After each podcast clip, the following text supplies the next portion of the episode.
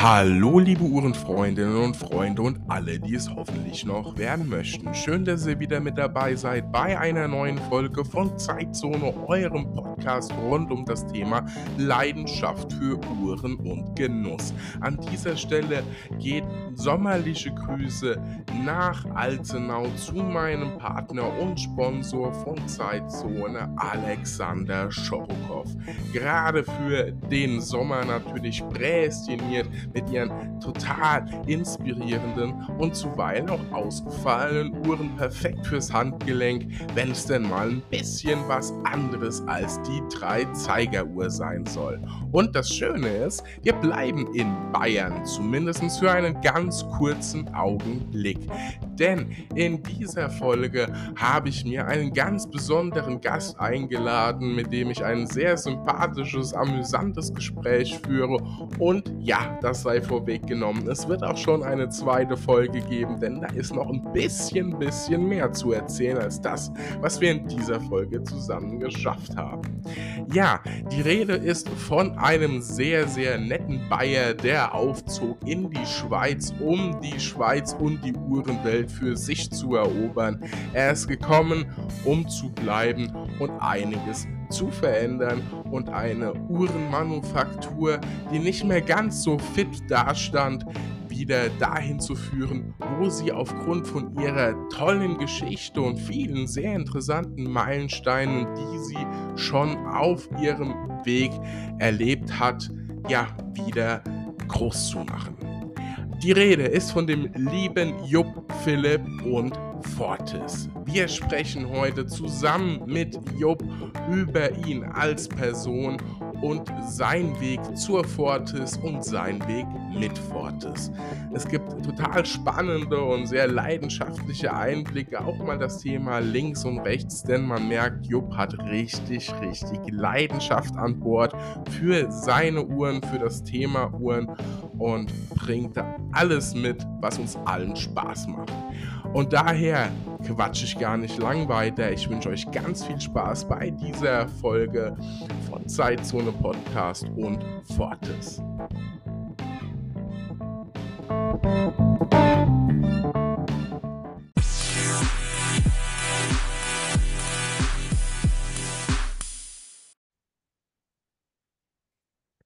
Ja, liebe Uhrenfreundinnen und Freunde, eine neue Folge Zeitzone ist jetzt für euch am Start und ihr habt es ja schon gehört.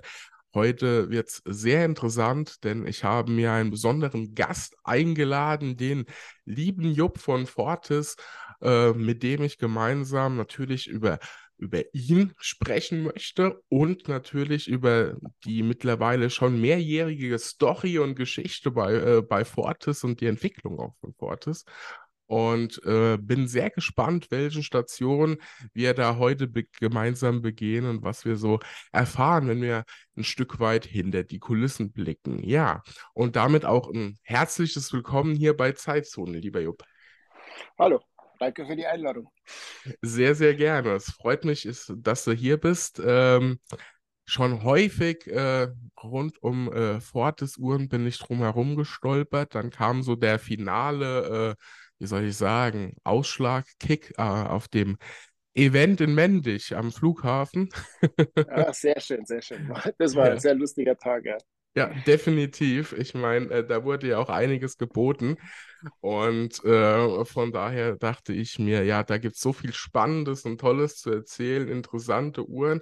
Und in der Community, auch auf Instagram und Co., sieht man ja immer wieder und immer mehr, äh, dass auch äh, Fortis am Handgelenk äh, getragen wird. Und ähm, wenn man das Ganze so verfolgt, was sich da in den letzten Jahren getan hat, dann kommt man gar nicht drum herum, auch mal drüber zu sprechen. ja, stimmt. Gott sei Dank spricht sich langsam rum und die fünf Jahre Arbeit haben sich gelohnt. Absolut, ja. Das spricht es ja quasi schon an, fünf Jahre. Ähm, doch vielleicht, bevor wir sozusagen in die fünfjährige Zeit bei Fortis starten, ähm, erzähl mal, wer bist du eigentlich? Wer ist eigentlich der Jupp? Wo kommt er her? Was macht er so, wenn er vielleicht auch nicht unbedingt äh, sich nur mit Uhren beschäftigt, auch wenn es natürlich äh, kaum noch was gibt, was noch interessanter sein könnte. Aber ähm, genau, ja. Es ist so, ähm, ja, deine Geschichte oder deine, ich sag mal, dein Lebensweg, wenn man es so ein bisschen skizzieren möchte, bis hin zu Fortis. Ne? Ja. Also, äh, ich komme ursprünglich aus Hengersberg, aus Niederbayern. Äh, bin jetzt 47 Jahre alt und bin, wann war das, 2004 in die Schweiz ausgewandert. Äh, beruflicherweise, weil ich äh, komme aus einem Familienunternehmen. Wir produzieren äh, Fruchtsaftkonzentrate und Lebensmittelfarbstoffe aus Früchten, also alles auf natürliche Art und Weise. Und äh, da bin ich eben 2004 in die Schweiz gekommen und habe das eigentlich auch jetzt über, über 20 Jahre jetzt gemacht. Also ich habe 2001 schon angefangen und dann eben dann mal in die Schweiz gewechselt und ähm, habe dann irgendwann mal äh, für mich so den Beschluss gefasst, das kann es jetzt noch nicht gewesen sein, als ich 40 Jahre alt geworden bin. Glaube, ich war das, wo ich mir gedacht habe, no, war es das jetzt schon? Äh, und habe gesagt, ich brauche noch mal irgendwo eine zusätzliche Challenge, irgendwas, was mich ein bisschen fordert, was auch kreativ sein darf. Äh, und von dem Sinn, ja, du hast äh, vorhin das jetzt schon richtig gesagt, es gibt nichts Schöneres, als über Uhren zu reden den ganzen Tag. Äh, und äh, das ist ein bisschen das Problem bei in der Fruchtsaftbranche. Du redest den ganzen Tag über Erdbeeren und Himbeeren und das wird irgendwann wahnsinnig langweilig. Das ist nicht so interessant wie mit Uhren, äh, auch wenn das vielleicht nicht immer jeder versteht, dass man sich ein kleines rundes Ding, was nur die Zeit anzeigt, so viel unterhalten kann. Aber ich finde das eine, eine wahnsinnige Faszination. Ich bin ein riesen Fortis-Fan immer gewesen. Ähm, habe mir, glaube ich, ja, auch ja, 2004, glaube ich, als ich in die Schweiz gekommen bin, habe ich mir meinen ersten Official Cosmonaut gekauft ähm, und bin seitdem ein riesen Fan der Marke, habe eine riesen Sammlung aufgebaut und dann war halt irgendwann zufällig in der Phase, wo du suchst, ja, wo du sagst, okay, was mache ich noch? Ich habe mir ja viele verschiedene Themen angeguckt. Es war ja nicht so, dass ich gesagt habe, ich möchte jetzt unbedingt in die Uhrenszene rein, sondern ich habe nur gesagt, mich als Unternehmer möchte ich nochmal irgendwo was aufbauen. Äh, und wenn du heute, äh, sag ich mal, ein gesundes Familienunternehmen aufbauen möchtest, weißt du, brauchst du 10 bis 20 Jahre. Das dauert so lang. Das ist dieses, es ist eine Utopie zu glauben, dass du aller Startup-mäßig äh, äh, hier irgendwo eine Firma gründest und dann meinst du, bist nach zwei, drei Jahren Multimillionär. Das ist eine reine Utopie. Also wenn du ein gesundes Unternehmen mit Substanz aufbauen möchtest, brauchst du Minimum zehn Jahre und meistens sogar noch länger. Und dann habe ich gesagt, okay, jetzt bist du 40, jetzt musst du irgendwas suchen. Dann habe ich viele, viele Sachen angeguckt, so äh, tausend verschiedene Themen. Und dann irgendwann kam halt dann zufälligerweise dann die Nachricht, dass die äh, Fortis hier einen Investor sucht, beziehungsweise hier äh, Geld braucht. Und äh, dann hat mich ein, äh, ein Kumpel angerufen, das hat jetzt mit der Fortis nichts zu tun gehabt. Der ist, äh, der hat hier in Grenchen gleich neben der Fortis selber ein Unternehmen, der produziert Uhrenzeiger und der hat gefragt, ob ich seine Uhren für äh, seine Zeigerfabrik kaufen möchte. Ähm, und dann habe ich gesagt, ja, mal, kann man mal anschauen. Bin mit ihm hier nach Gernchen gefahren. Dann sind wir direkt an der Fortis vorbei, weil es, wie gesagt, direkt in der nächsten Nachbarschaft ist. Und dann habe ich das gesehen und gesagt, ähm, die Fortis, die, die sucht doch auch, oder? Dann sagt er, ja. Dann sage ich, ja, kennst du die? Sagt er, ja, ja, logisch kenne ich. Ich produziere die Uhrenzeiger für die Fortis. Sage ich, ja, cool. Dann kannst du ja für heute Nachmittag gleich mal einen Termin machen, oder? Sagte, ja, können wir schon. Hat angerufen, Geschäftsführer hat Zeit gehabt. Und äh, dann sind wir gleich um 14 Uhr hier rein und dann äh, habe ich gleich direkt die Frage gestellt, sagen wir ganz ehrlich, kann man die Fortis kaufen, ja oder nein? Und dann hat der Geschäftsführer gesagt, ja, kann man. Und dann habe ich gesagt, gut, dann fangen wir jetzt das Diskutieren an. Also das war ein reines, reines, schnelles, zufällige Sache. Also wenn mir mein Freund seine Firma nicht angeboten hätte, dann wäre ich nie nach Grenzen gekommen und dann hätte ich wahrscheinlich auch nie, wäre ich nie über die Fortis drüber gestolpert oder zumindest mal die Chance gewittert, weil, äh, wie gesagt, ich komme ja nicht aus der Luxusindustrie und dann denkst du auch nicht drüber nach, dir in der Richtung was zu machen. Und wenn es dann nicht deine Lieblingsmarke ist, dann denkst du erst recht nicht drüber nach. Aber dann kam man das so wirklich zufälligerweise einfach zusammen. Äh, du bist auf der Suche, du bist hier vor Ort, es ist deine Lieblingsmarke, okay, dann wirst du neugierig. Gell? Und dann fängst du dann, dann fängst du an, drüber nachzudenken und dich in die Thematik reinzuarbeiten. Und dann war es bei mir relativ schnell nach ein paar Wochen klar, wo ich die ganzen Zahlen analysiert habe, gesagt, okay, das Ding, das willst du machen. Und dann habe ich zugeschlagen. genau. Kaufen im Vorbeigehen oder so kann man es vielleicht nicht ausdrücken, aber klingt, klingt lustig. Auf jeden Fall eine etwas andere äh, Herleitung äh, einer, einer Uhrenmanufaktur in der aktuellen Situation als üblicherweise. Ne? Das kann man, glaube ich, schon so sagen. Das ist richtig. Also äh, man kann mich auch ein Opportunitätsunternehmer nennen, wenn man möchte, weil man muss die Gelegenheit ergreifen und dann einfach machen. ja, das stimmt. Also äh, die Gelegenheit am Schopfe packen, ne? das kommt ja nicht richtig. von ungefähr. Und äh, genau mehr als dass es nicht funktioniert, kann auch nicht passieren, sag ich immer. Ne? Also, das ist richtig. das ist genau, richtig erfasst, ja. ja, ne? also von daher, ich hätte ja auch nicht gedacht, äh, als ich angefangen habe im Podcast, dass das überhaupt jemand hört. Und äh, scheinbar gibt es da doch ein paar, die meinen, dass das gar nicht so ganz so verkehrt ist, was ich da manchmal so von mir gebe. Ne? ja, also ich muss jetzt auch sagen, ich war extrem überrascht, weil ich bin ja kein Mensch, also ich bin zwar Uhrenfan, ich war ein Fortis-Fan, aber mir war nie bewusst, dass diese Uhren-Community, also dieser, sage ich mal, Inner Circle, der sich Tag und Nacht mit Uhren beschäftigt und sich irgendwie über so die sozialen Medien austauscht, dass diese Szene so derartig groß ist. Das war mir nicht bewusst, als ich die Firma hier übernommen habe. Das war wirklich, wo ich sage, boah, okay, das ist eigentlich Wahnsinn, dass es so viele Uhrenfans gibt. Also ich rede jetzt wirklich von Uhrenfans und Enthusiasten, die sich innerhalb einer Community austauschen. Weil, wie gesagt, äh, äh, Luxus kauft jeder gerne und äh, da gibt es natürlich ganz, ganz viele. Aber ich sage mal wirklich diese, man möchte schon fast Nerds nennen, die Tag und Nacht sich nicht mit nichts anderes beschäftigen, das fand ich wahnsinnig faszinierend und überraschend. Das hätte ich so nicht gedacht. Ja, absolut. Also muss ich tatsächlich sagen, ging mir ähnlich. Ich habe mich ja schon viele Jahre, wo ich mich mit Uhren beschäftige, aber ja, gerade so, ich möchte mal auch sagen, dieser Boom der Social Media Zeit, gerade Instagram oder so, hat schon auch dafür äh, dazu beigetragen, dass man mehr oder weniger, wenn man sich halt auch Algorithmus bedingt, ne, äh, in dieser Bubble aufhält, dass man dann natürlich auch voll äh, Rohr damit irgendwie konfrontiert wird. Und äh, richtig, ja. ja. ich meine, äh, ist natürlich auch in dem Sinn positiv, man kann seine Inhalte verbreiten, beziehungsweise ähm, wenn ich jetzt mal so, so zurückdenke, ich kann mir gut vorstellen, dass es auch für die ein oder andere Uhrenmarke vielleicht äh, aufgrund Namen, Größe und Co.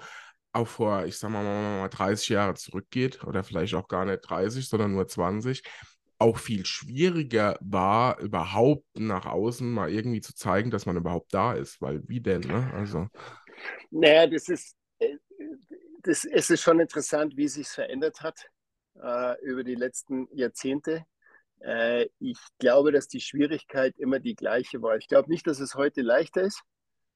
Äh, ich glaube aber auch nicht, dass es irgendwann mal schwerer oder es war einfach nur anders. Ja? Mhm. Äh, ich meine, früher hast du dann einfach deine, deine Printmedien gehabt, über die du dich, sage ich mal, der Szene bekannt machen konntest. Äh, früher war es auch üblich, dass Leute, die, sage ich mal, keine ähm, richtigen Enthusiasten waren, sondern die einfach mal gesagt haben, so, jetzt kaufe ich mal gescheite Uhr. So. Die hatten, die, da hat man sich vorher schlau gemacht. Das heißt, du bist in den nächsten Zeitschriftenladen, hast mal vier, fünf Uhrenzeitschriften gekauft, hast dich da reingelesen, hast vielleicht im nächsten Monat die nächste Ausgabe gelesen und wusstest dann ungefähr, was du willst. Ähm, und hast dann dich dementsprechend beim Juwelier noch schlau gemacht, hast dich da beraten lassen und dann hast du irgendwann mal die Uhr, die dir gefallen hat, gekauft.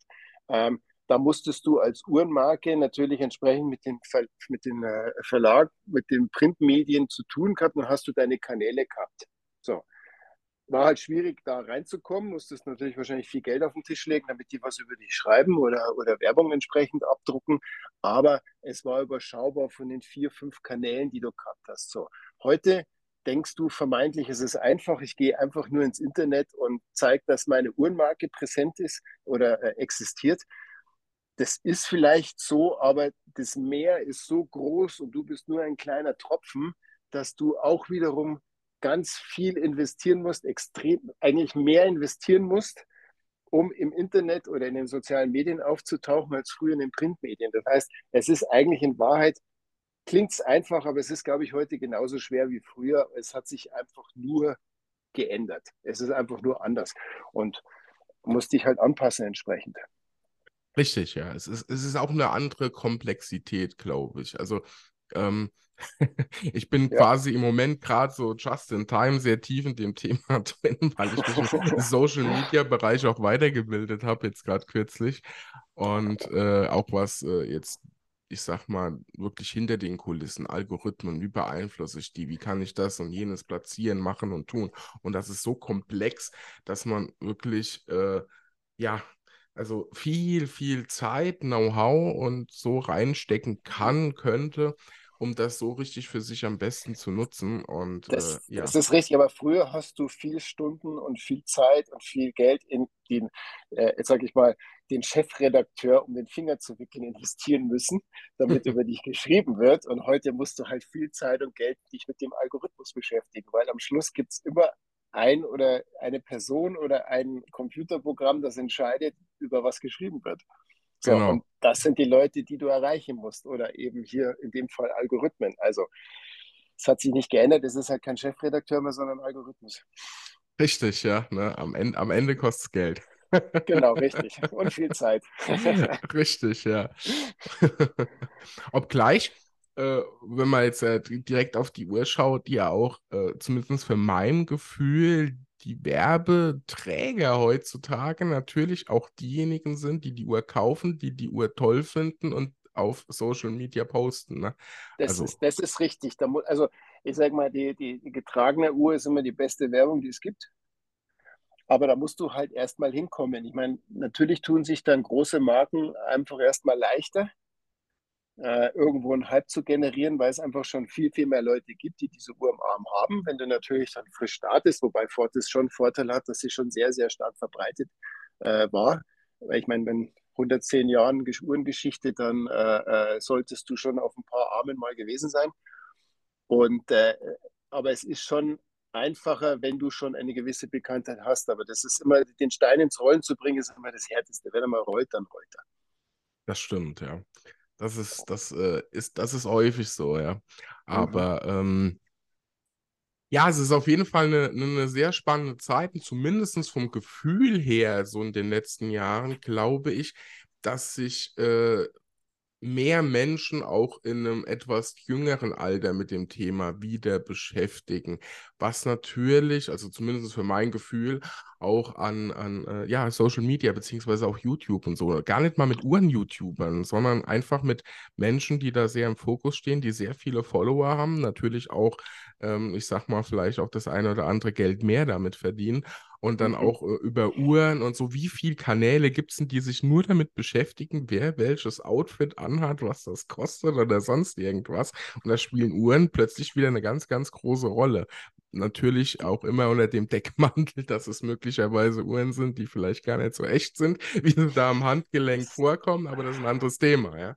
Nee, aber das, das ist definitiv so. Also die, also kommt mir zumindest so vor, ich kann es ja nicht messen, was vor 30 Jahren war.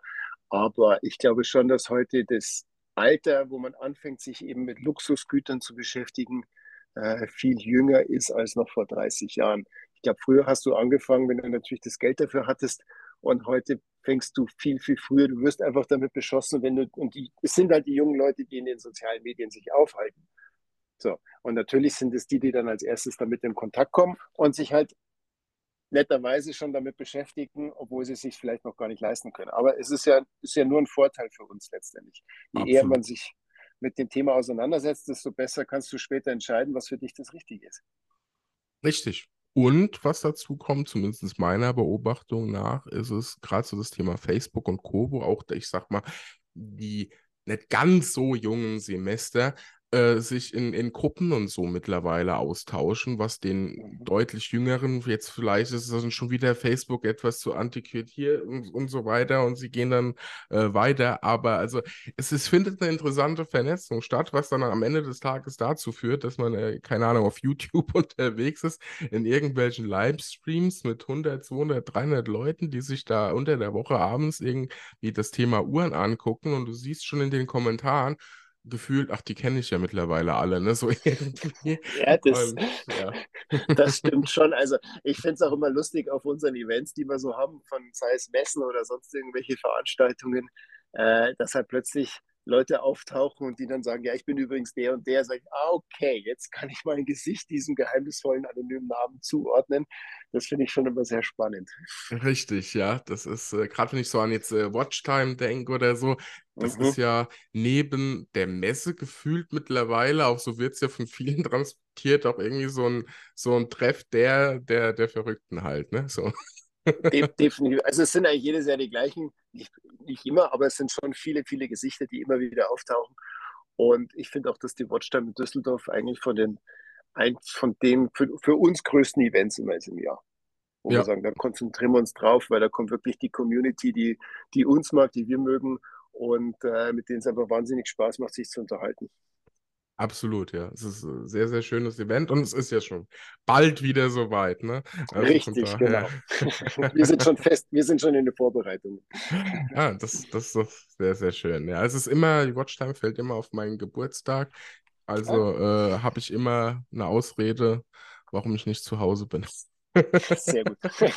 genau. Bestens.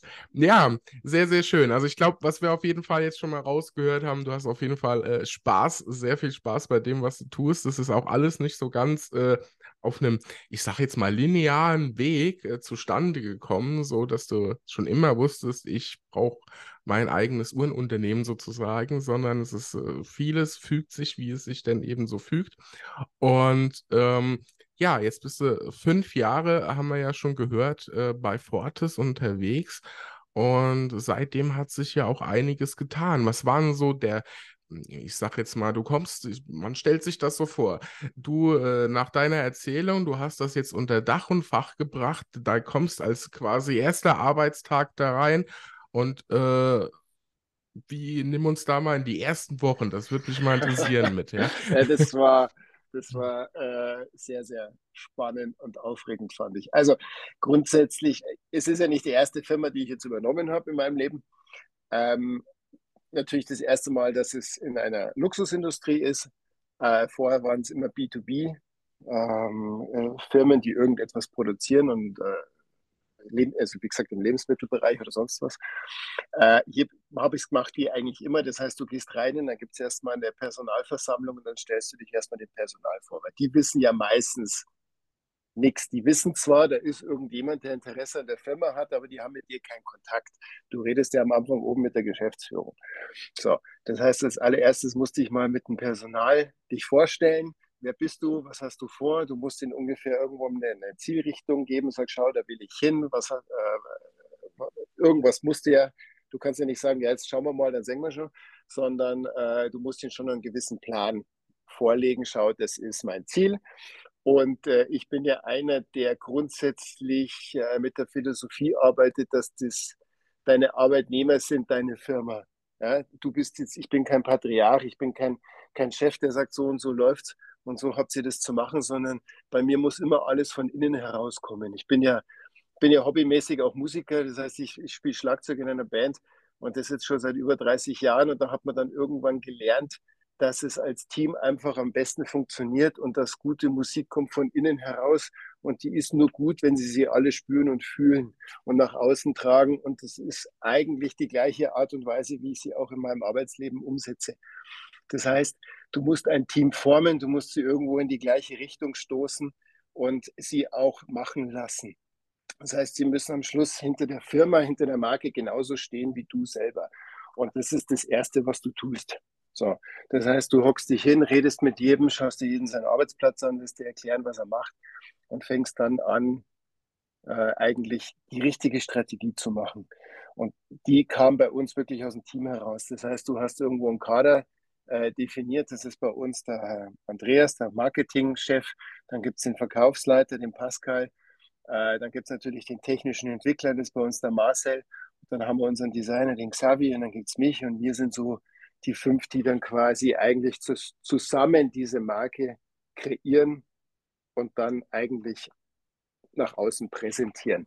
Und das ist das, was wir dann eigentlich die ersten zwei Jahre gemacht haben. Also wir haben natürlich einen, einen großen Bestand gehabt noch an, an Modellen, die vor meiner Zeit entwickelt wurden, die hat man während der Zeit verkauft, aber während wir das eigentlich ausgemacht haben, haben wir parallel die, die, ich nenne sie mal die neue Fortis entwickelt. Das hat fast zwei Jahre gedauert, bis wir dann eigentlich den neuen Flieger, äh, das war Ende 2020, eigentlich auf den Markt gebracht haben. Das heißt, die, die neue Fortis, ich mache es jetzt fünf, Jahr, fünf Jahre, aber die neue Fortis ist eigentlich, wenn man ehrlich ist, noch nicht einmal drei Jahre alt. So, mit der neuen Modellpolitik, mit der neuen Philosophie, so wie sie der Kunde draußen überhaupt wahrnimmt, weil er nimmt sie natürlich immer über die Modelle wahr. Er geht auf die Homepage, schaut sich die Uhren an. Und äh, da hat er halt die ersten paar Jahre noch viele alte Modelle gesehen und jetzt sieht er eigentlich nur noch neue Sachen. So, und deswegen sage ich, das Bild hat sich so langsam schleichend äh, neu dargestellt. Mhm. Und äh, das ist eigentlich, was man so die, also wie gesagt, die ersten zwei Jahre war das, das war schon hart. Also, weil wie gesagt, ich lasse halt jeden mitreden. Das wird mir manchmal auch vorgeworfen, dass ich, dass das schlecht ist, dass das viel zu viel Zeit kostet in der Diskussionen. Aber ich finde das wahnsinnig wichtig, dass du jeden mitreden lässt, dass du jedem seine Stimme einfach anhörst. Und am Schluss natürlich habe ich das Vetorecht und natürlich habe ich irgendwo das letzte Wort in allen Entscheidungen. Aber es braucht, es ist wichtig, dass sie mitdiskutieren und natürlich hast du am Anfang lauter Leute, die jeder in eine andere Richtung will. Der eine will es nur so, der andere will es nur so und jetzt ist es mein Job, die Leute zusammenzuführen und alle auf dieselbe Linie zu kriegen und zu sagen, ja geil, genau so machen wir es. Und das war extrem harte, lange Arbeit. So, und dann muss ich mich natürlich das war für mich das Härteste. Das heißt, ich musste mich komplett neu in diese Branche reinarbeiten. Ich, ich, ich kannte ja niemanden. Also ich habe ja null Kontakte gehabt zu irgendjemandem. Und in jedem Unternehmen, das du hast, das du führst, musst du Leute kennen. Sei es von Lieferanten, sei es von Händlern, äh, sei es jetzt auch hier im Thema Werbung, ist natürlich wichtig in unserer Branche, dass du auch weißt, wo sind die Kanäle, wer sind die Entscheidungsträger, die musst du alle kennenlernen. Und ich weiß, im, im ersten Jahr habe ich nach einem Jahr ich meine Visitenkarten auf den Tisch gezählt, die ich übers Jahr so zusammengesammelt habe und da lagen halt wirklich 400 Visitenkarten. Und das ist extrem zeitaufwendig und anstrengend. So. Und äh, gleichzeitig wollen sie von dir alle Antworten haben, was die Mitarbeiter sagen, wie soll ich da, was soll ich hier antworten, was soll ich da machen, was soll ich da machen, wie hättest du denn das gern, wie hättest du das gern? Und das war schon, also es waren schon 18 Stunden Tage da, die, die erste Zeit jetzt langsam, jetzt haben wir alles im Griff. Jetzt ist alles im Fahrwasser. Jetzt äh, kann ich mich, jetzt kann ich mich auf einen normalen 8-Stunden-Tag konzentrieren. ja, sehr spannend. Aber ich, ich erkenne da zumindest natürlich auf einem anderen äh, Niveau, aber äh, parallel, wenn ich dran denke, äh, im, im, Projektmanagement, in dem ich arbeite, ist es ja oft ähnlich. Also mhm. ähm, ich sag mal, äh, dass du ganz viele Leute hast mit vielen Ideen, mit vielen Sachen und du musst das alles immer wieder irgendwie unter einen Hut kriegen und Co. Und mhm. ich, ich kann es zumindest auf einer gewissen Perspektive hier aus meiner nachvollziehen, äh, mal ja, multipliziert sozusagen mit der ganzen, mit der Sache, wenn man natürlich auch, äh, ich sag mal, komplett äh, in der Firma steckt und das am Ende des Tages ja auch sein Geld ist, mit dem er da arbeitet, was man da alles so im Blick haben muss, ist das natürlich schon eine ganz andere Flughöhe. Aber ähm, ja, also kann ich mir, ich, ich kann es nachvollziehen. Und ja, äh, ja da, da, das ist nicht immer ganz leicht, aber natürlich, ähm, du sagst es ja auch schon, ähm, wenn man sich die Zeit nimmt, auch jeden zuzuhören, beziehungsweise jeden einzubinden, auch wenn man nicht das tut oder gar nicht den Weg verfolgt, den die Person äh, vielleicht vorschlägt oder so, hat man die Person angehört und das merkt die Person ja auch und arbeitet trotzdem dann motiviert mit und weiter in der Regel. Und äh, wenn man Im Normalfall, im Normalfall passiert es so, dass sie dann eigentlich engagiert mitarbeiten in der ganzen im endgültigen Ziel, das man dann zusammen halt definiert. Ne? Und deswegen mache ich es immer, weil ich sage immer, investiere am Anfang, dann kannst du später genießen. Richtig, so. ja. Es gibt ja viele Firmen, die sind nach 20 Jahren immer noch Chaos, weil sie halt nie eine richtige Struktur reingebracht haben. Und natürlich, da musst du am Anfang richtig viel Arbeit reinstecken, dann kannst du so am Schluss ein bisschen die Zügel ein bisschen lockerer lassen und dann wissen die Leute auch, wo es hingeht. Dann fragen sie mich nicht jedes Mal, was willst du hier, was willst du hier, sondern sie wissen ganz genau, wo es hingehen soll. Das ist, das ist, das ist auch ein, äh, ein, ein sehr gutes Stichwort, wo es hingehen soll. Ne? Da muss ich immer dran denken. Ich bin mal gespannt, was du dazu sagst. Ich, ich muss da immer, es gibt so einen, äh, einen Film, ne, der sich unter anderem ja auch mit der äh, Bankenkrise und sowas beschäftigt. Mhm. The Big Short heißt der, ne? Da spielen sie ja, alle mit Kevin Spacey und Co. Und ähm, Ach, äh, der Name des Schauspielers ist mir jetzt gerade entfallen, aber der, der da den Oberguru-Chef spielt, der die Entscheidungen trifft, der sitzt ja da irgendwann am Tisch und sagt so nach dem Motto, ich sitze hier nicht, weil ich weiß, was sie tun oder um was es hier geht, sondern nur, weil ich quasi weiß, was wir tun müssen, damit wir äh, ne, quasi übermorgen noch da sind. Das ist das Einzige, was mein Job ist. Ne? ja, so kann man so es auch definieren. Ja. genau. also, ähm, ja, das das ist, äh, ich meine, du hast ja äh, gezeigt, dass du sehr wohl äh, viel mehr weißt, was zu tun ist, beziehungsweise was dahinter steckt und wer was tut. Das ist gerne die Frage. Aber ähm, ist es so, dass du, wie du da angefangen hast, wie du das Ganze übernommen hast und auch die Strukturen reinzubringen, ist, ich sag mal, Strukturen reinzubringen, ist natürlich als Unternehmer ja auch ein gewisser Erfahrungswert. Da weiß man, so und so funktioniert das. Da muss ich jetzt, habe ich vielleicht ja auch eine gewisse Blaupause, ne, sozusagen in der Tasche. Aber ähm, hattest du so eine, na, ich will jetzt nicht überspitzt sagen, eine Vision, aber ähm, so eine Idee, wo du sagst, da will ich äh, mit Fortis hin und vielleicht auch solche Uhren im weiteren Kontext, die möchte ich äh, bauen oder? Äh... Nein, okay. hundertprozentig. Natürlich habe ich eine klare Vision von Anfang an gehabt. Äh, wobei du immer natürlich ein bisschen flexibel sein musst, wenn du mit meiner Philosophie eben kommst, dass alle äh, mitsprechen und auch eine Meinung haben sollen. Ähm, da musst du auch selber ein bisschen flexibel sein in dem, was du vorschlägst äh, oder mit der Vision, wie du kommst. Aber was, wo es eigentlich nichts zu rütteln gibt, ist grundsätzlich, dass ich sage, schau, Fortis ist für mich, gehört für mich zu den großen Luxusmarken. Wenn du mal die 110 Jahre anschaust, dann hat die Fortis einfach das Recht äh, und äh, äh, auch das Potenzial, vorne mitzuspielen. Ähm, für mich ist absolut klar, dass wir ein Familienunternehmen bleiben wollen, ein kleines. Ich brauche keinen Großkonzern und ich will auch keinen. Äh, wie gesagt, ich habe ja ein paar andere Firmen und die sind auch alle jetzt nicht unbedingt die kleinsten. Ähm, es wird einfach irgendwann auch wahnsinnig langweilig, wenn du nur noch in deinem Büro hockst und Bilanzen liest. Ähm, du willst vorne an der Front stehen und kreativ sein. Das heißt, du musst auch ein, ein, ein, Familienbetrieb bleiben. Es ist für mich extrem wichtig. Und natürlich müssen wir Uhren bauen, die ich selber tragen will. Ich meine, wenn mir meine Uhren nicht gefallen, dann macht das doch alles überhaupt keinen Sinn. Dann, weißt jetzt nur um Geld zu verdienen, deswegen mache ich es nicht. Das ist schon auch eine, eine kreative Sache. Und dann willst du hinter deinen eigenen Produkten stehen und du hast als Fortes-Fan natürlich auch über dir, über, sage ich mal, 10, äh, 20 Jahre dir eine Meinung über eine Marke gebildet, wie so eine Uhr auszusehen hat. Und dann hast du natürlich diese klare Vision, wo es hingehen soll. Natürlich haben wir das ähm, genauer spezifiziert, mehr eingegrenzt und selber Regeln aufgebaut, wie die Marke auszusehen hat und die Uhren. Aber grundsätzlich an der generellen Vision hat sich eigentlich nichts geändert, dass wir eigentlich gesagt haben, schau, Fortis äh, war schon immer irgendwie eine Toolwatch. Es war schon immer ein Luxus, mit dem du einfach auch was machen kannst. Das heißt, den du wirklich gebrauchen kannst. Und äh, egal, wo du bist und äh, was du machst. Und das passt eigentlich zu mir, das passt zur Marke, weil ich, wie gesagt, ich bin auch ein aktiver Mensch. Ich trage meine Uhren immer, ich lege die nicht in Safe und ich möchte auch keine Uhren, wo ich ständig aufpassen muss, dass sie kaputt geht.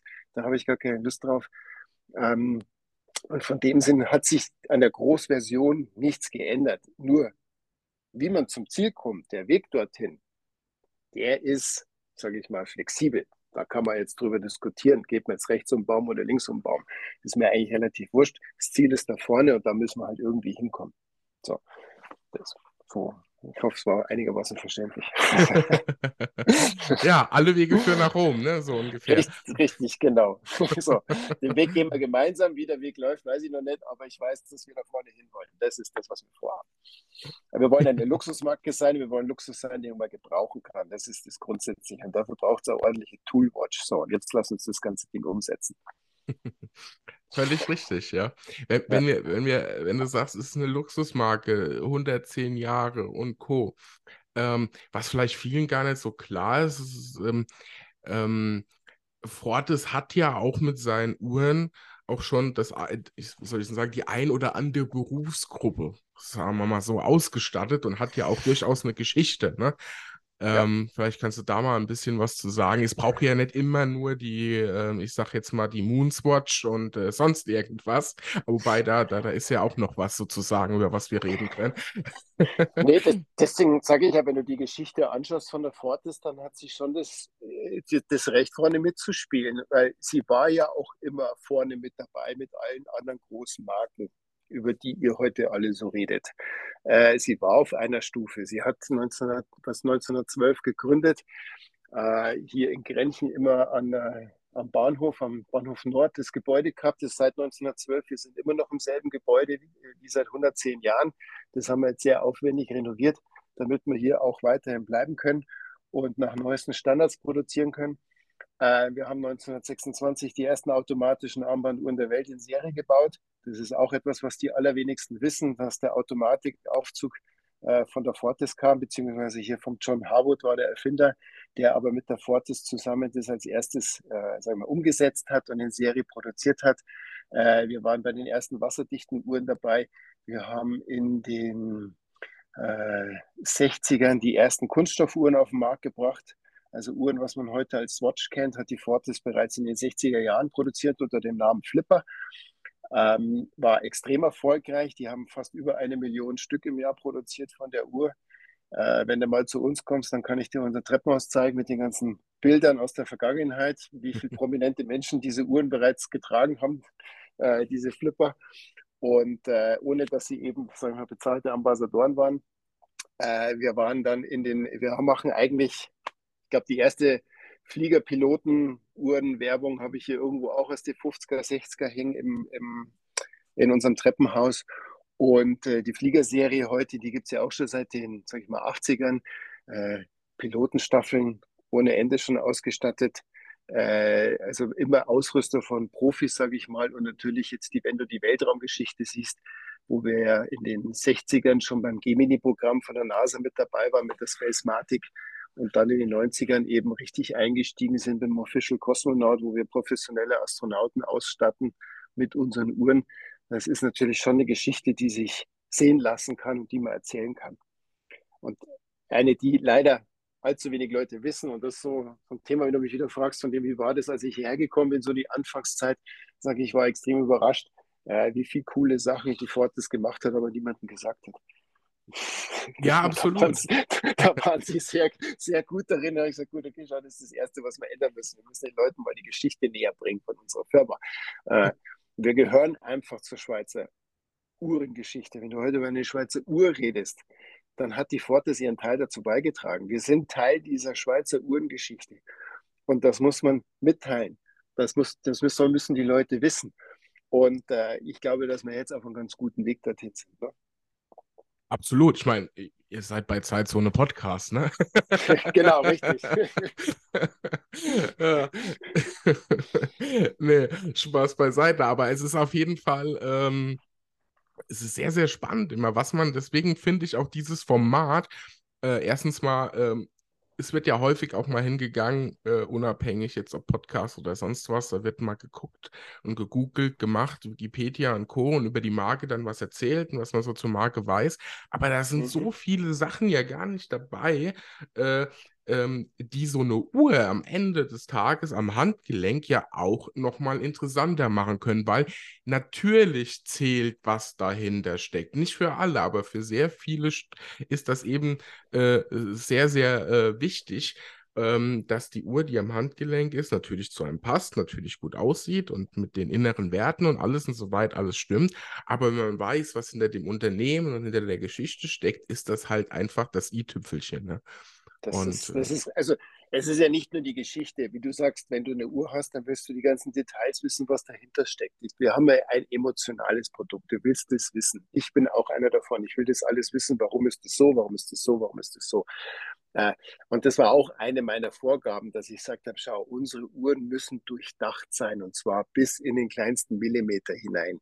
Ich will nicht irgendwas machen. Wenn ich mir anschaue, meine netten Kollegen, die dann einfach teilweise Dinge machen, weil sie es einfach einfacher produzieren lässt, weil es günstiger in der Herstellung ist und das dann alles so lieblos daherkommt, das finde ich immer so schade, wo ich sage, wir stecken so viele Emotionen rein, der Kunde bezahlt eigentlich immer noch sehr viel Geld dafür, dann hat er auch das Recht, ein Produkt zu bekommen, was von vorne und hinten durchdacht ist und wo alles irgendwo einen tieferen Sinn hat.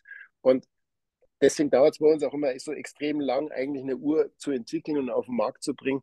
Also den Flieger da, den wir 2020, glaube ich, lanciert haben, äh, da haben wir, das war, da haben wir auf Hochdruck gearbeitet, dass wir das innerhalb von zwei Jahren schaffen. Also das war nicht so, dass wir das mal so nebenbei gemacht haben, sondern da haben wir echt tagtäglich dran gearbeitet und an jedem Millimeter, an jeder Kante wurde gearbeitet äh, und darüber diskutiert, was jetzt richtig oder falsch ist. Genauso wie bei allen anderen Modelllinien wie Marinemaster und Stratoliner. Das, also Stratoliner haben ja fast parallel angefangen mit dem Flieger zu entwickeln und sind dann quasi nach vier Jahren erst auf den Markt gekommen. Da steckt so viel Zeug drin und wenn ich dir die Uhr zeige, dann kann ich dir auch wahrscheinlich drei Stunden lang erklären warum, wieso, weshalb hier die Kante so ist und die Facette so, das hat alles irgendwo einen tieferen Sinn. Und das finde ich ist schon extrem wichtig, dass man es den Kunden auch mitteilt, was halt schwierig ist auf einer Homepage, wo ich nur drei, vier Sätze schreiben kann.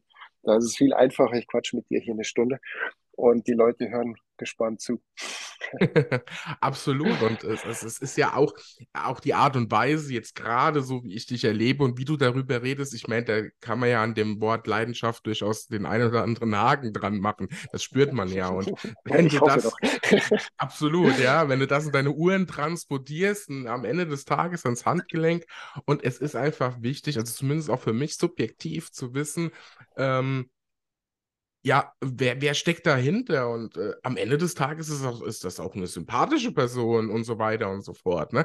Also, ich meine, äh, ich habe jetzt, wie man sicher erahnen kann, jetzt nicht nur drei Uhren. Okay, das haben ja die meisten hier nimmer so. Mhm. Und ähm, ich habe Uhren, die natürlich vielleicht auch manchmal deutlich teurer waren als andere Uhren, aber trage doch immer am liebsten die Uhren, wo ich auch, ich sag mal, einen persönlichen Bezug zu habe, beziehungsweise ich auch noch weiß, was so ein bisschen dahinter steckt. Und das sind nicht unbedingt immer, also ist logischerweise gar nicht äh, immer Breitling, Omega oder sonst irgendwas, sondern es ist vielleicht äh, ähm, ja, vielleicht zukünftig auch eine Fortis. Es ist, es ist eine Alexander Schorokow, die ich sehr gern trage und so ja. Geschichten oder, oder auch eine Psycho und was weiß ich. Ne? Und äh, ja. Es ist hundertprozentig ist es so, dass bei allen meinen Uhren irgendwo was dahinter steckt, die ich in meiner Sammlung habe. Warum habe ich die gekauft? Was steckt? Also, das kann auf der einen Seite, wie du sagst, du willst wissen, was steckt hinter der Marke oder wer steckt hinter der Marke. Es war mir persönlich jetzt zum Beispiel nicht so wichtig. Mir war die Marke an sich immer mehr wichtig, aber das ist, sage ich mal, rein subjektiv, das kann jeder anders sehen. Für mich war immer wichtig, was hast du mit dem Produkt erlebt? Äh, wo ist die Verbindung? Also wenn du zum Beispiel eine Uhr, die hast du halt dann irgendwo an deinem Beispiel, in deinem Geburtstag warst du und hast sie warst irgendwo mit deiner Frau schön essen oder in der Stadt hast Urlaub gemacht und hast dir dann diese Uhr geleistet, da hast du dann eine Geschichte dazu. Ähm, und das war mir immer extrem wichtig. Also nur irgendwo eine Uhr kaufen, gefällt mir, schnell her damit, dann baust du keine Verbindung auf. Du brauchst dieses, diese, dieses Persönliche, äh, diese eigene Geschichte, die, die ich kenne. Ich muss sie nicht erzählen, aber manche tun es, kann man, muss man aber nicht. Aber ich brauche für mich diese Geschichte, um eine Verbindung aufzubauen. Meine Frau hat mir, die, die, meine Frauen haben ja gerne Handtaschen. Ich will jetzt hier keine Vorteile auspacken, aber äh, meine, meine, Frau liebt zum Beispiel auch Handtaschen. Äh, und äh, mit der habe ich das auch mal diskutiert. Sag ich, wann, wann hast du welche gekauft? Warum hast du die gekauft? Warum trägst du die? Warum trägst du die nicht? Äh, und dann kam eigentlich raus, dass sie hat erst eine einzige Handtasche im Internet einfach mal schnell gekauft, was ihr gefallen hat. Und es ist die einzige Handtasche, die sie eigentlich nie trägt.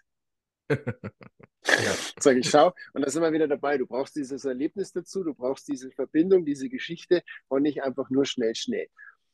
Und wir wollen halt gerne uns mit Uhren beschäftigen und wir wollen uns herumschleichen und deswegen dauert es halt einfach mal ein bisschen länger, bis wir halt mal zuschlagen, weil wir das Ganze zelebrieren. Und das finde ich eigentlich das Schöne an dieser Uhrenindustrie. Mir macht das, das als Unternehmer ist natürlich immer schade, wenn die Leute nicht gleich schnell, schnell kaufen. Aber als Uhrenfan weiß ich das schon zu schätzen, dass dieses Drumrumschleichen und eine Geschichte entwickeln, dass das einfach dazugehört. Ja, wenn man lang genug drumherum geschlichen ist und dann auch das erste Genau. Mal gekauft hat, Mhm. dann wiederum ist es ja, äh, dann ist man ja angefixt, ne? Und Richtig, genau. dann, äh, ja, also das ist, ähm, das ist, eine Uhr ist, wie sagt man so schön, eine Uhr ist jetzt halt kein Lebensmittel. Das hast du Bedarf, kaufst und dann ist gut und brauchst dann am nächsten Tag wieder, weil du es ja gegessen, getrunken oder sonst was hast, sondern es ist was, das äh, sich irgendwie anbahnt oder man will oder Mhm. auch wie auch immer. Aber äh, es braucht immer so einmal der initiale Schubs äh, sozusagen und äh, ja. Genau, das ist so, wie, wie so in Herr der Ringe-Manier zu sagen, mein Schatz. Richtig. Absolut, ja. Und im Gegensatz zu einem Schmuckstück wie ein Ring ist er auch nicht da, um uns zu knechten. Ne? So, jetzt haben wir es Genau, richtig. Nein, und deswegen, deswegen sage ich auch immer, weißt es, ich finde es auch wichtig, dass man dem Kunden die Zeit gibt, drum rumzuschleichen und das zu machen, weil ich habe immer gesagt, als Ziel, äh, ich will nicht, dass die Uhr, die, dass die Leute die Uhren danach verkaufen, die sollen die 20, 30 Jahre tragen, die sollen sie haben. Ja? Es muss ja auch nicht ihre einzige Uhr sein. Sie darf gerne ein Teil ihrer Sammlung sein, aber sie sollen sie benutzen und tragen und gebrauchen und am liebsten die wieder hergeben. Und wenn ich in 20, 20 30 Jahren merke, die Leute verkaufen ihre Uhren gar nicht, erst dann habe ich mein eigentliches Ziel erreicht, weil dann haben sie wirklich Spaß an dem, was sie sich damals geleistet haben.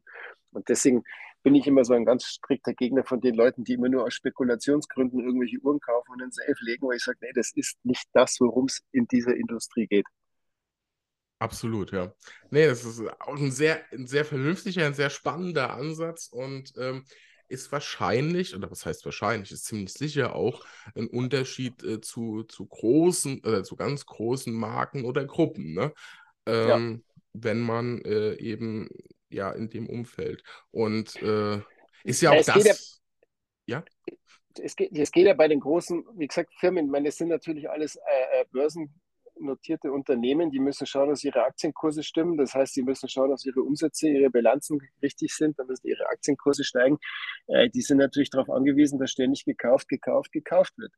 Und natürlich orientieren die sich dann am Schluss teilweise, ich will niemand was unterstellen, aber halt teilweise an Trends und was ist jetzt gerade in und was mögen sie jetzt und hier und ich denke mir immer, Nein, das darfst du nicht machen. Du darfst dich nicht an Trends orientieren.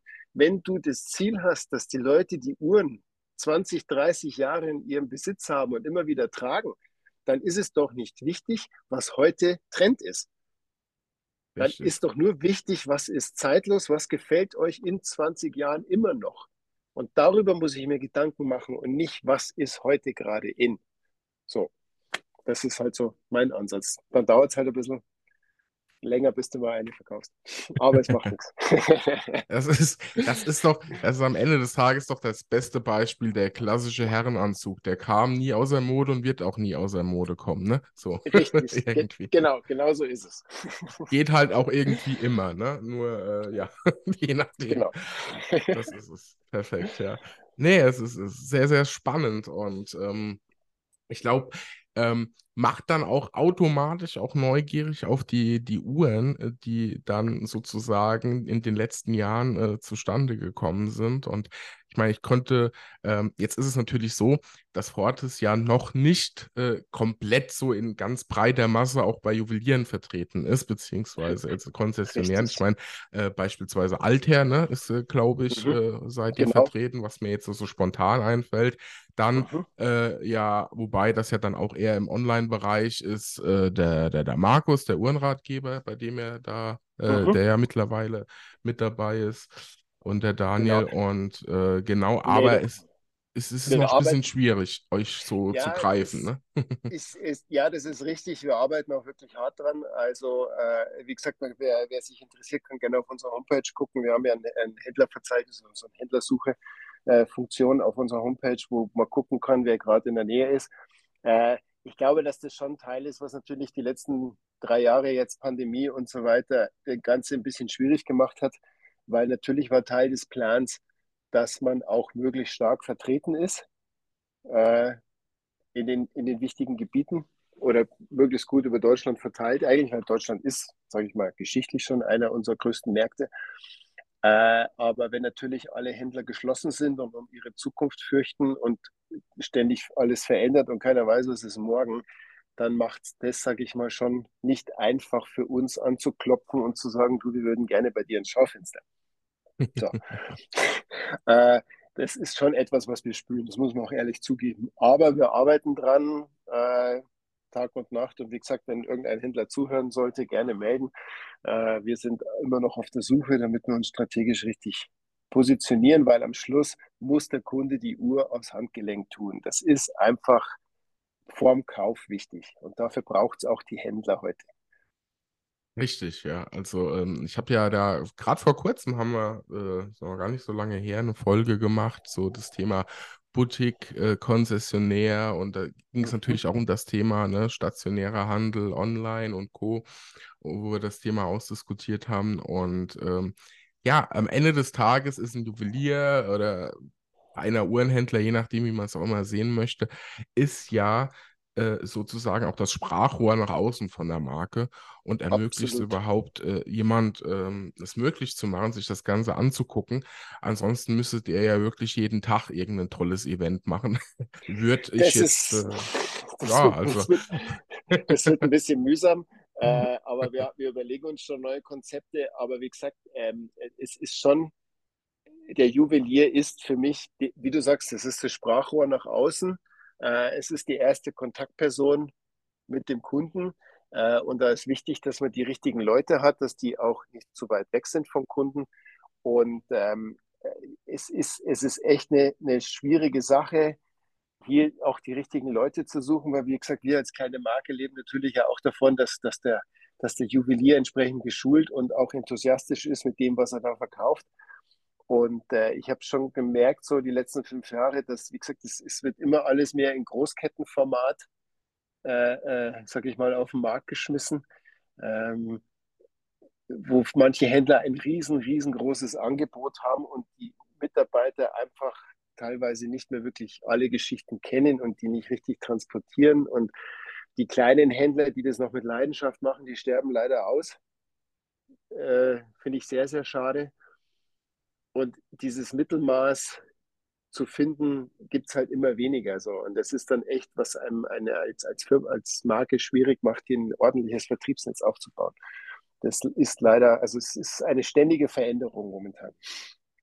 Ja, ich, ich, ich denke gerade bei, bei Uhren, ähm, bei Uhren vielleicht sogar noch mal ein Stück weit intensiver als jetzt bei, bei Luxusschmuck, äh, weil Uhren ja allein von dem Drumherum oftmals noch ein Stück weit komplexer sein können, sag ich mal, brauchst neben einem guten Verkäufer auch jemand, der das Ganze mit Leidenschaft und Know-how verkaufen kann. Ne? Hundertprozentig. Und das ist, wie gesagt, ich finde es extrem wichtig, dass ich, also ich habe die Uhr, ich habe noch nie irgendeine Uhr bei einem Händler gekauft, der mir die nur auf den Tisch gelegt hat. Ja? Sondern mhm. ich habe sie immer bei Leuten gekauft, die auch erzählen konnten, mit denen ich quatschen konnte, austauschen, Informationen, erzähl mir was. Ähm, und ich glaube, dass es extrem wichtig ist, dass der Einzelhandel versteht, dass das auch so sein muss, dass die Zeiten sind vorbei, wo einfach, klar, weißt du, eine, eine, eine Submariner oder sonst irgendwas, was verkauft sich immer im Vorbeigehen. Die muss nur auf den Tisch legen und irgendeiner kauft sie. Ähm, aber wenn du, sagst mal, wirklich Uhren mit Geschichte hast, mit einer, mit einem, die durchdacht sind, wo irgendwas dahinter steckt, dann muss sie jemand erzählen und äh, nicht einfach nur auf den Ladentisch knallen. Wie oft habe ich das schon erlebt, dass du bei irgendwelchen großen Händlern reingehst äh, und dann knallen sie dir da so eine 40.000 Cartier-Uhr auf den Tisch und dann, dann, versuchst du mit denen zu reden und dann kommt nichts, äh, also gar nichts. Keine Richtig. Information über das Uhrwerk, über die Größe. Ja, ist halt Gold und steht ja Quartier drauf. Naja, aber das kann es jetzt nicht gewesen sein. Du willst mir doch jetzt hier was verkaufen, weißt du, und dann gehst du eigentlich wieder. Da habe ich gar keine Lust drauf, weil mir das keinen Spaß macht. Und der, ich, wenn die Händler müssen einfach jetzt, sage ich mal, auch lernen, sage ich mal, diese Emotionen nach außen zu transportieren. Sie müssen die Leute unterhalten, sie müssen mehr Erlebnis bieten. Und äh, das sind eigentlich die Leute, die wir suchen. Ja? Also von, von unserer Strategie her. Mhm. Es ist sehr spannend. Ich habe, ähm, ich weiß jetzt gar nicht mal, es dürfte jetzt auch schon so zwei Staffeln zurückliegen, habe, oder vielleicht sogar länger, ähm, habe ich äh, das Thema Juweliere im Wandel behandelt. Mhm. Und äh, intensiv einige Folgen, äh, ich glaube drei, vier Folgen, so ein kleines Special gemacht mit, mit Juwelieren und Austausch, wie man sich heute, ja, wir haben vorhin gesagt, äh, Social Media, aber auch letzten Endes, wie ich mit dem Kunden umgehe und alles ändern muss. Äh, muss man einen Kunden komisch angucken, nur weil er nicht mit Schlips ins, äh, zum Juwelier kommt. Ne? Gibt's ja, Ja, alles. ja Ja, das, du weißt doch selber, da steht dann schon mal irgendein Türsteher vor der Tür, der sagt, du kommst hier nicht rein. Da sage ich, was soll das? Das, da da habe ich, da hab ich schon gar keinen Bock mehr reinzugehen. Das Weißt du, heißt, wenn da irg irgendeine Flachnase entscheidet, ob ich da jetzt rein darf oder nicht. Entschuldigung, wie ich das so ausdrücke. Aber. reden wir jetzt über die Maximiliansstraße. Nicht, nicht zwingend. Weißt, das, das hat mich, das, also das ist ein äh, äh, kleiner Themenwechsel, aber das ist auch so Thema Basel World. Ja? Ich meine, ich war als, als früher, als, als wo ich noch nur, Kunde war, nie auf der Basel World. Ähm, aber natürlich, die, bedingt habe ich am Anfang noch die letzten zwei, drei Messen, äh, äh, bin ich zumindest hingegangen, wir haben nie ausgestellt. Aber dann denke ich mir, da zahlst du Geld, da gehst du rein und dann sind da lauter Messestände und davor steht irgendein Anzugträger, der entscheidet, dass ich da nicht rein darf. Und dann kann ich mir nur durch Fenster irgendwelche Uhren angucken. Sage ich, ja, dafür zahle ich doch keinen Eintritt. Das hätte ich in der Bahnhofstraße auch machen können. Dafür brauche ich jetzt nicht extra hier nach Basel fahren. Das ist so, äh, un, so wenig Erlebnis. Also man, man hat noch so versucht, quasi Luxus darüber zu definieren, dass du es nicht bekommen kannst. Das war, glaube ich, ihre, ihr Mittel der Marken. So, äh, du kriegst es nicht, aber du hättest es gern. So, das war ihr Thema, wie ich Luxus aufbaue. Ich glaube nicht, dass das der richtige Weg für die Zukunft ist. Natürlich ist Luxus etwas, was ich vielleicht etwas länger brauche, um es mir leisten zu können, äh, oder was schwer greifbar ist. Aber grundsätzlich glaube ich, Luxus ist Erlebnis in der Zukunft. Das heißt, ich erlebe etwas und halte es in meinen Gedanken fest, kann, weiß 20 Jahre später immer noch die Erinnerung, die ich an diese Uhr habe, wie ich sie gekauft habe, was ich damit mitgemacht habe. Und das ist der eigentliche Luxus für die Zukunft. Und das ist das, was wir für uns neu definiert haben und versuchen jetzt zu transportieren und auch den Händlern versuchen zu kommunizieren, dass ich sage, schau, da muss es hingehen, weil dieses Du kommst hier nicht rein, Philosophie ist nicht mehr zeitgemäß. Ja, das, das schlägt irgendwann mal um in, ich will auch nicht mehr rein, ne? Genau, Und richtig, äh, genau.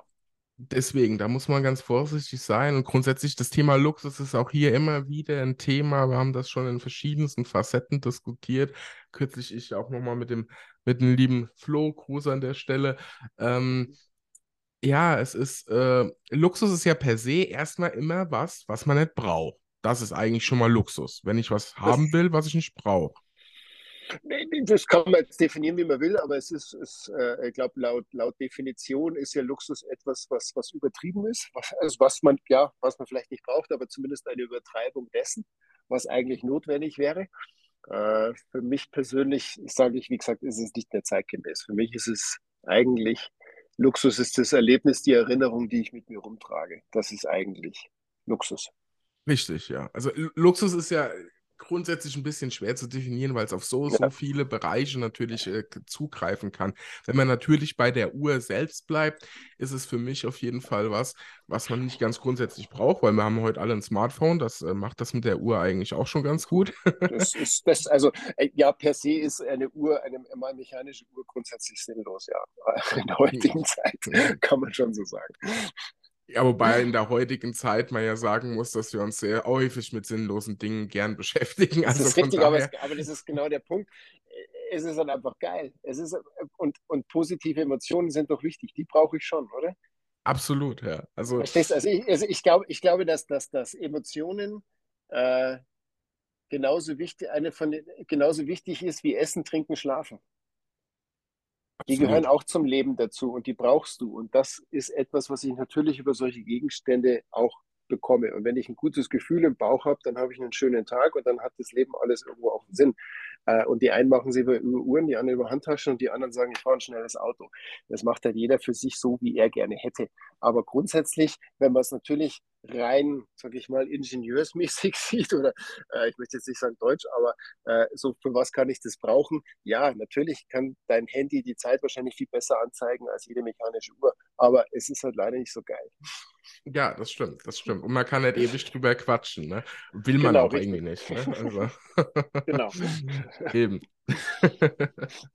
ja, nee, es ist sehr, sehr, sehr spannend und interessant. Also ich finde es auch ein Stück weit nochmal äh, auch äh, inspirierend, ähm, wie du zu dem ganzen Thema denkst. Und ähm, ja, das Thema auch schmunzelt, Emotionen, muss ich sagen. Ich bin ja, äh, gut, ich bin ja jetzt von Haus aus, eigentlich komme ich aus, aus der Bankenwelt, bin aber mittlerweile in der IT-Bankenwelt sozusagen verhaftet. Mhm. Und äh, auf was ich damit hinaus will, ist, ist mir natürlich auch, als ich auf eurer Website unterwegs war, und äh, ja, für euch da draußen alles äh, natürlich wie immer in der Podcast-Beschreibung verlinkt. Ist mir auch das eine oder andere aufgefallen, was ich durchaus mal anders fand, beziehungsweise wo ich dann wieder dachte, da hat sich jemand doch immer zwei Gedanken mehr gemacht. Und es sind die Kleinigkeiten, die garantiert also das Gros der Menschen gar nicht findet. Ja, ähm, zum Beispiel? ja, zum Beispiel ist es, äh, dass ihr nicht häufig gestellte Fragen habt, sondern selten gefragte Fragen habt, wo man draufklicken kann. Das macht schon neugierig, das habe ich gesehen, dachte, das, hast du dich jetzt verlesen? Nee, nochmal gucken. ähm, oder auch, was ich ganz interessant finde, äh, ihr, ihr habt nicht einfach so, wo ihr dann auf die Uhren verlinkt oder so, sondern da steht auch schon mal direkt alle Uhren kaufen oder alle Accessoires kaufen. Ja, es ist, es ist eine andere Herangehensweise und das ist schon ähm, äh, ja, sieht man halt eigentlich einfach nicht. Mhm. Zumindest wenn man halt mal runterscrollt ne? Äh, und sich das Ganze so ein bisschen anguckt. Das ist jetzt vielleicht auch eine Berufskrankheit, aber äh, fand ich auf jeden Fall schon direkt sehr interessanten Anlass. Ne? Ja, ich, ich, ich, wir, wir mögen eigentlich sehr gerne diese Easter Eggs, diese versteckten kleinen Dinge. Ähm, ich glaube auch, dass es Sachen sind, die, die wie ich vorhin gesagt habe, ich will, dass die Uhren dass die Leute lange an unseren Uhren Spaß haben. Und dann ist halt auch schön, wenn man mal ab und zu Sachen entdeckt, die man irgendwie jetzt ein, zwei Jahre nicht gesehen hat. Richtig. Weißt du? Und mhm. Dann bleibt es interessant und dann, und deswegen sage ich, na, es macht schon Sinn so ein bisschen. Und dann ist logisch, dass sich das auf die Homepage widerspiegelt, weißt du? Und wir mögen halt auch lustige Dinge und dann ab und zu erlaubt man sich halt einfach mal einen Spaß und macht irgendwas baut was ein und vielleicht entdeckt es einer, vielleicht auch nicht. Gucken wir mal. Ihr könnt ja mal suchen und melden. Richtig. Das, das Easter Egg, ne, das versteckt ist, genau. Ja. Richtig, genau. Bestens. Ja, äh, sehr, sehr spannend. Wir haben jetzt ähm, viel über, über tolle Themen gesprochen und sind auch äh, ins Detail gegangen, was so, dein Werdegang, deine Geschichte war und ist natürlich, die fortgeschrieben wird. Ähm, und ähm, wenn man mal den, den Blick ein Stück weit nochmal so Richtung, Richtung Finale sozusagen äh, auf die Uhren äh, wirft. Ähm, das Thema Uhren, ihr habt ja auch eine sehr interessante Kollektion. Ich habe sie ja wirklich, äh, ja, doch sehr zeitaufwendig äh, für mich, äh, also im positiven Sinne, äh, äh, auf Herz und Nieren getestet, als ich äh, die Gelegenheit in, in, in Mendig dazu hatte und äh, an allem mhm. möglichen rumgespielt, gemacht und getan. Und da gibt es ja sehr, sehr viel zu entdecken. Und ich glaube auch, dass das Thema eure Kollektion, eure Uhren äh, einfach wir nochmal auch in der zweiten Folge besprechen müssen, wo wir da mal ganz Unbedingt. ins Detail gehen, weil äh, ich denke, dass das, das, das in zehn Minuten oder so einfach jetzt mal noch so mitzuerwähnen, das wird der Sache definitiv nicht gerecht. Hm, was aber in dem Kontext auf jeden Fall mal noch interessant ist, glaube ich, und dann könnt ihr draußen ja auch schon mal selbst euch ein Bild machen von den verschiedenen Uhren, äh, die äh, es denn so gibt. Ähm, die, die ganz grundsätzlich zur Produktion, also ihr stellt die Uhren ja auch äh, vor Ort her. Ihr habt natürlich wie jeder andere Hersteller auch eure Zulieferer und alles, mhm. aber ähm, ist es so, dass die Uhren dann auch bei euch äh, gefertigt bzw. zusammengebaut, reguliert, gemacht und getan werden? Wie sieht denn so dieser Fertigungsprozess so bei euch aus? Mhm. Nee, kann ich gerne erklären. Also wie gesagt, nur zum, zu einem äh, äh, Thema. Also wir können gerne mal einen Podcast machen, wo wir nur über die Uhren reden, weil, wie gesagt, in zehn Minuten klappt es nicht. Äh, weil, wie gesagt, da steckt so viel drin in jeder Kollektion, dass sich da eigentlich Stunden über Stunden reden könnte. Und am Schluss sage ich auch immer, Leute, ihr müsst sie live auf den Arm legen. Und weil es immer wieder die gleiche Reaktion ist, boah, die ist ja live noch viel besser. Und du kannst es auf Fotos einfach nicht so darstellen, wie man es gerne möchte. Absolut. Ähm, zum Fertigungsprozess äh, ist es bei uns grundsätzlich so, wie gesagt, wir produzieren hier seit 1912 durchgehend immer noch genau im selben Raum unsere Uhren auf die genau gleiche Art und Weise, wie wir das jetzt seit 110 Jahren machen.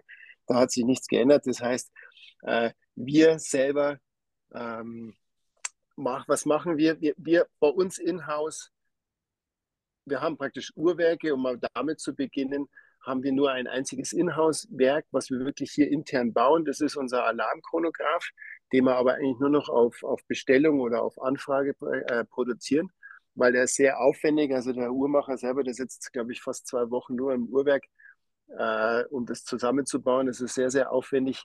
Von, und das ist jetzt auch keine günstige Uhr, deswegen haben wir gesagt, das nehmen wir jetzt erstmal aus dem Standardprogramm und machen das nur für die, für die Fans, die wirklich anfragen. Ähm, bei den Uhrwerken, da haben wir natürlich, setzen wir auf Partner, da haben wir drei verschiedene. Da arbeiten wir eben mit Celita zusammen, wobei wir da nur die allerhöchste Koststufe äh, machen und äh, nichts drunter. Äh, dann haben wir La Joux mit dem wir zusammen unser Werk 17 entwickelt haben, unseren äh, Manufakturchronographen, wo wir es mit dem Stratoliner verbauen. Und dann haben wir noch Kennedy, äh, wo wir quasi zu einem, sag ich mal, erlesenen Club gehören an Marken, die dort sich mit Uhrwerken versorgen dürfen, wo du natürlich die absolute Oberklasse bekommst. Oder sagen wir vom Preis-Leistungs-Verhältnis wahrscheinlich das Beste, was momentan der Markt zu bieten hat.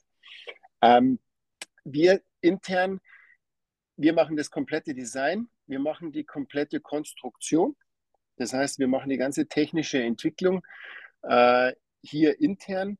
Anfang tut es ja so, dass wir uns eigentlich zusammensetzen und in, in unserem Kader, wie ich das vorhin erklärt habe, und sagen, okay, was, was wollen wir eigentlich, wo soll es denn hingehen? Dann sagt man, okay, äh, zum Beispiel im Flieger war es ja klar, dass wir aus historischen Gründen die Fliegerkollektion definitiv belassen müssen und äh, für uns neu definieren, aber der Flieger bleibt im Programm. So, also setzt man sich zusammen, fängt an mit Piloten zu reden. Was braucht ihr? Was ist für euch eine Fliegeruhr? Wie sieht eigentlich eine echte Fliegeruhr aus? Weil wir einfach sagen, okay, wir vergessen mal alles, was irgendwie in der Vergangenheit war, sondern satteln das Pferd mal von neu auf äh, und sammeln einfach Informationen. Dann äh, einigt man sich ungefähr, wie es denn ungefähr sein sollte. Und dann gibt, äh, kriegt der Designer praktisch mal freie Hand. Das heißt, Xavier zieht sich zurück, äh, und kommt mal zwei, drei, vier Monate später mit zwei, drei Vorschlägen, wo er sagt, schau, Idee, so könnte man es machen, so könnte man es umsetzen, das könnte eine Idee sein. Dann diskutiert man sehr lange und sagt, okay, schau, das ist gut, das ist schlecht, das gehört mir gar nicht und so weiter, machen wir hier weiter und dann kommt man irgendwann im Laufe der Zeit zu einem fertigen Design, wie man es gerne hätte. Dann kommt die technische Entwicklung, das heißt, dann kommt unser Techniker und versucht das Ganze, was sich der Designer ausgedenkt hat, gedacht hat, in, äh, technisch auch zu realisieren, was meistens nicht geht, weil äh, unser Designer hat da freie Hand, das heißt, er denkt sich Dinge aus, die nicht funktionieren. Und äh, dann gibt es wieder Anpassungen und Anpassungen und wir haben dann eigentlich am Schluss eine komplett fertige 3D-CAD-Zeichnung. Das heißt, jedes Einzelteil in der Uhr ist bei uns eigentlich in 3D schon fix fertig und dann gehen wir zu unseren Lieferanten äh, und versuchen mit denen quasi diese Einzelteile zu beziehen, also vom Gehäuse, Ziffernblatt, Zeiger etc., Schrauben, äh, Bänder, Schließen etc. Äh, die bekommen das eigentlich von uns fix vor, vorgefertigt und die produzieren das dann so, wie wir das gerne hätten. Äh, wir versuchen mit möglichst vielen lokalen Firmen hier zu arbeiten, weil die Kommunikation das einfach für uns einfacher ist. Und dann kommt eigentlich der komplizierte Teil, nämlich die Qualitätsmanagement. Das heißt, alle Teile müssen hier intern geprüft werden, äh, bevor sie überhaupt in Produktion gehen. Es kommt dann die ganze ähm, äh, der Endmontage passiert hier alles im Haus, die ganze Kontrolle nach der Produktion passiert hier im Haus, die Kontrolle nochmal vom Versand.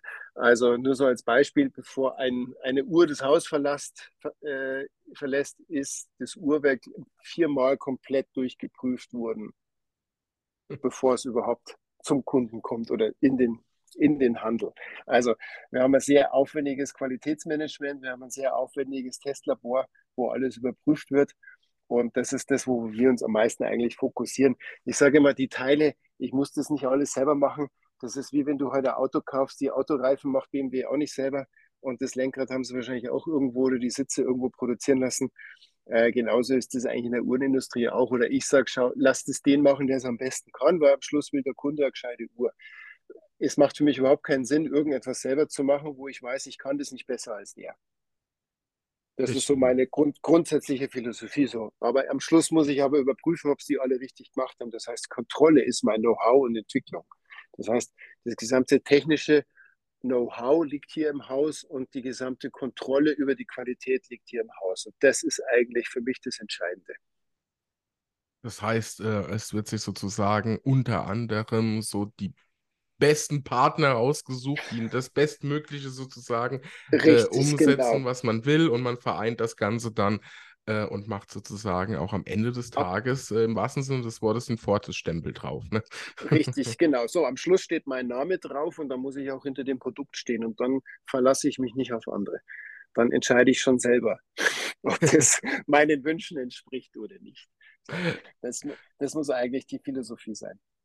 Absolut, ja. Nee, sehr, sehr, sehr spannend und auch interessant und äh, macht echt Lust auf die Uhren, die wir uns dann auch, ähm, ja, bei Gelegenheit auf jeden Fall anschauen und dann mal intensiv drüber sprechen, denn da gibt es ja sehr, sehr viel äh, meines Erachtens drüber zu reden. Wir sind ja sozusagen äh, vom Meer bis im Weltall alles mit dabei und das macht äh, Laune auf mehr.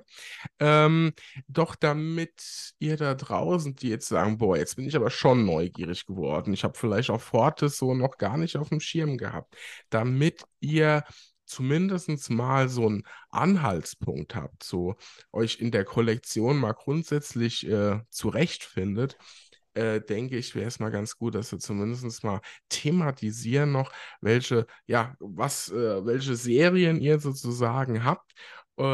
Und mal ein, zwei Sätze drüber zu verlieren, so zum Schluss, damit ihr dann nicht ganz mhm. orientierungslos losschwimmt sozusagen und ähm, bevor wir das machen, machen wir noch eine kurze Kaffeepause mit Chrono Restore und dann starten wir ins Finale dieser Folge.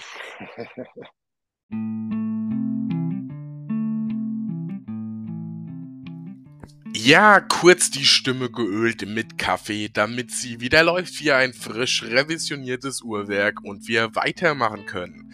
Ihr habt keinen Uhrmacher in der Nähe, wohnt zum Beispiel irgendwo auf dem Land. Ihr braucht einen Uhrmacherservice, der bequem, einfach und transparent ist. Dann seid ihr genau richtig bei meinem Partner Chrono Restore. Dort bekommt ihr erstklassigen Uhrmacherservice deutschlandweit. Egal wo ihr in Deutschland wohnt, eure eure Uhr wird sicher zu Chrono Restore in Bayern gesendet. Zukünftig sogar ganz bequem mit einer Versandbox zu euch nach Hause, die bei euch abgeholt wird. Egal ob Reparatur, Service oder Revision, die Uhr bleibt im Hause Chrono Restore, wird nicht weitergesendet.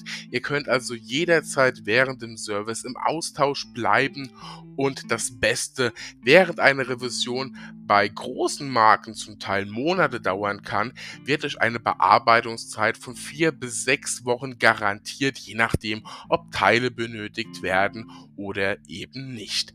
Mehr Infos dazu bekommt ihr wie immer in der Beschreibung dieser Podcast-Folge und unter chronorestore.com. Ich würde mich sehr freuen, wenn ihr den Weg zu Chrono Restore findet oder eure Uhr mal bei ihnen abgebt, dass ihr da sagt, dass ihr von mir kommt. Das hilft mir einfach weiter und stärkt die Partnerschaft. Jetzt geht's weiter mit dieser Folge.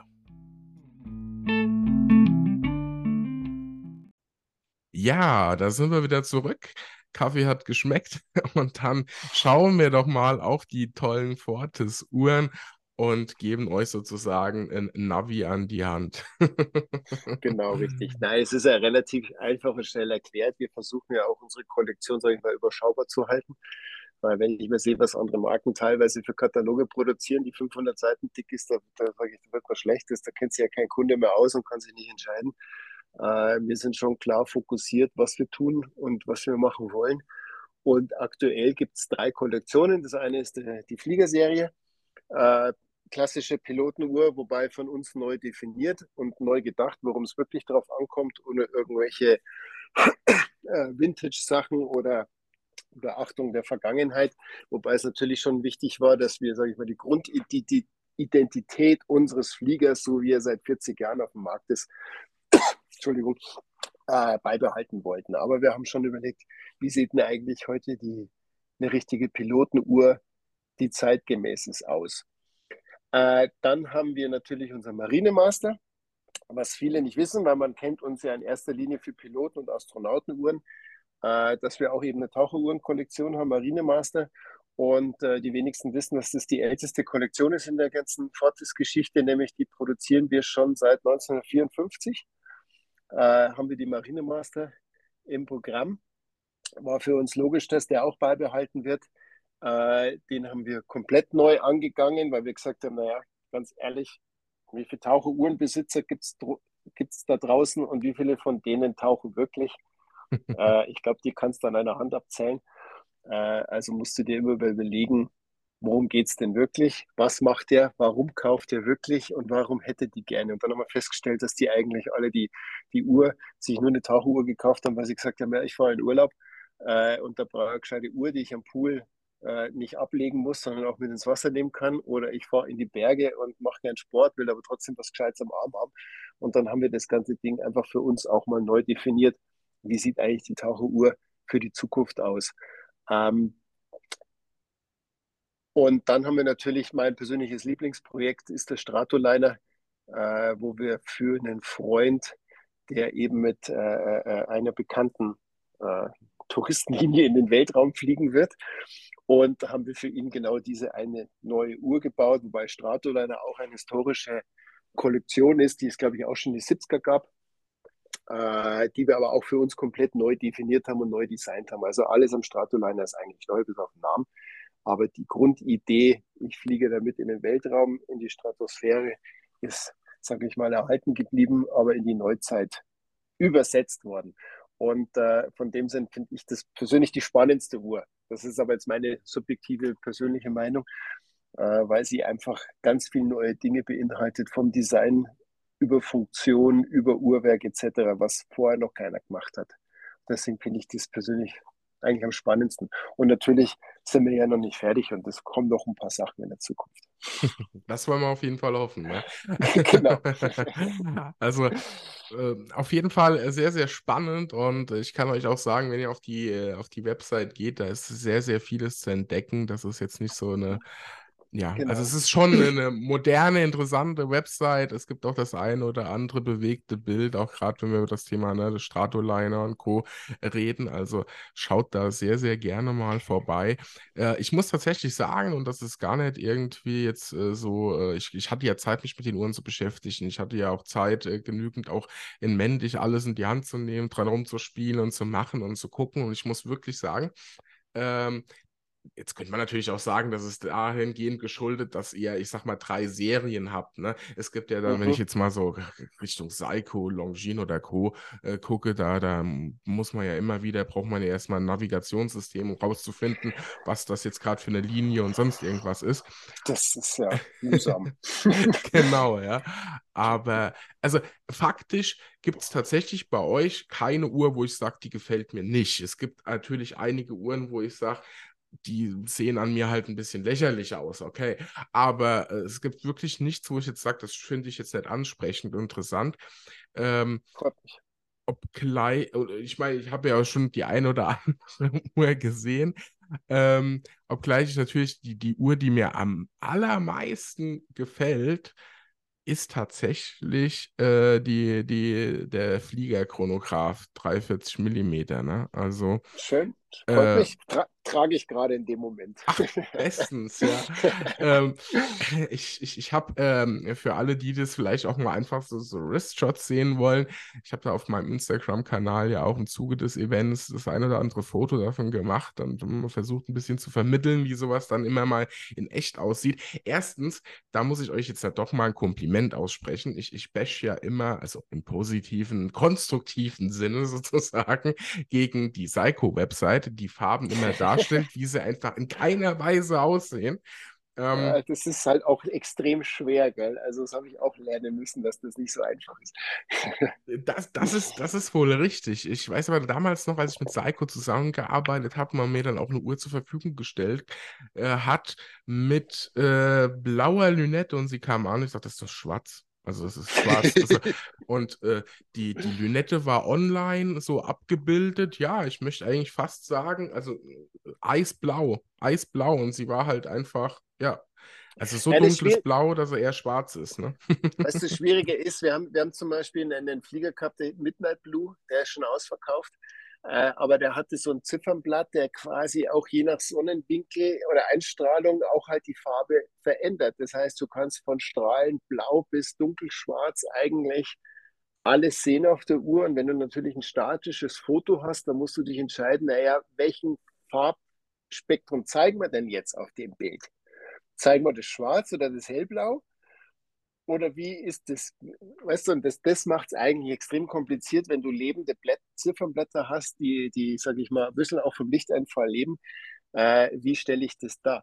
Deswegen empfehle ich ja immer allen nochmal unseren YouTube-Kanal übrigens noch so nebenbei. Äh, den haben wir sehr, auch sehr aufwendig produziert, wo wir ja sagen wir, sehr viele Produktvideos haben, wo ein bisschen mehr Bewegbilder drin ist, wo man sich noch mehr, sage ich mal, mit den Farben und dem Design beschäftigen kann. Und äh, wir haben natürlich auch noch so andere Serien wie Fortis Talks, wo wir einen Haufen so äh, Talks produzieren, die man sich dann angucken kann mit interessanten Leuten. Äh, weil ich immer sage, ja, es geht ja auch um Menschen dahinter. Es geht ja nicht immer nur um Produkte, es geht ja auch um den Menschen, um die Persönlichkeiten und die wollen wir auch ein bisschen so nach vorne bringen. Äh, und natürlich so einen Haufen Dokumentationen über, wie wir unsere Uhren machen und was wir schon so alles getan haben in den letzten paar Jahren. Also wer da Bock hat, sich zu beschäftigen, ist gerne eingeladen den zu abonnieren und sich da mal reinzufuchsen in die ganze Geschichte. Ne? Sehr gern. Verlinke ich euch natürlich alles in der Podcast-Folge, in der Beschreibung. Mhm. Und ähm, dann könnt ihr auch da direkt mal äh, reinschauen. Ja, nee, auf jeden Fall sehr, sehr spannend. Äh, tolle Kollektion. Wie gesagt, ich kann da jetzt wirklich nichts erkennen, wo ich sage, Gott, was haben sie denn da gemacht?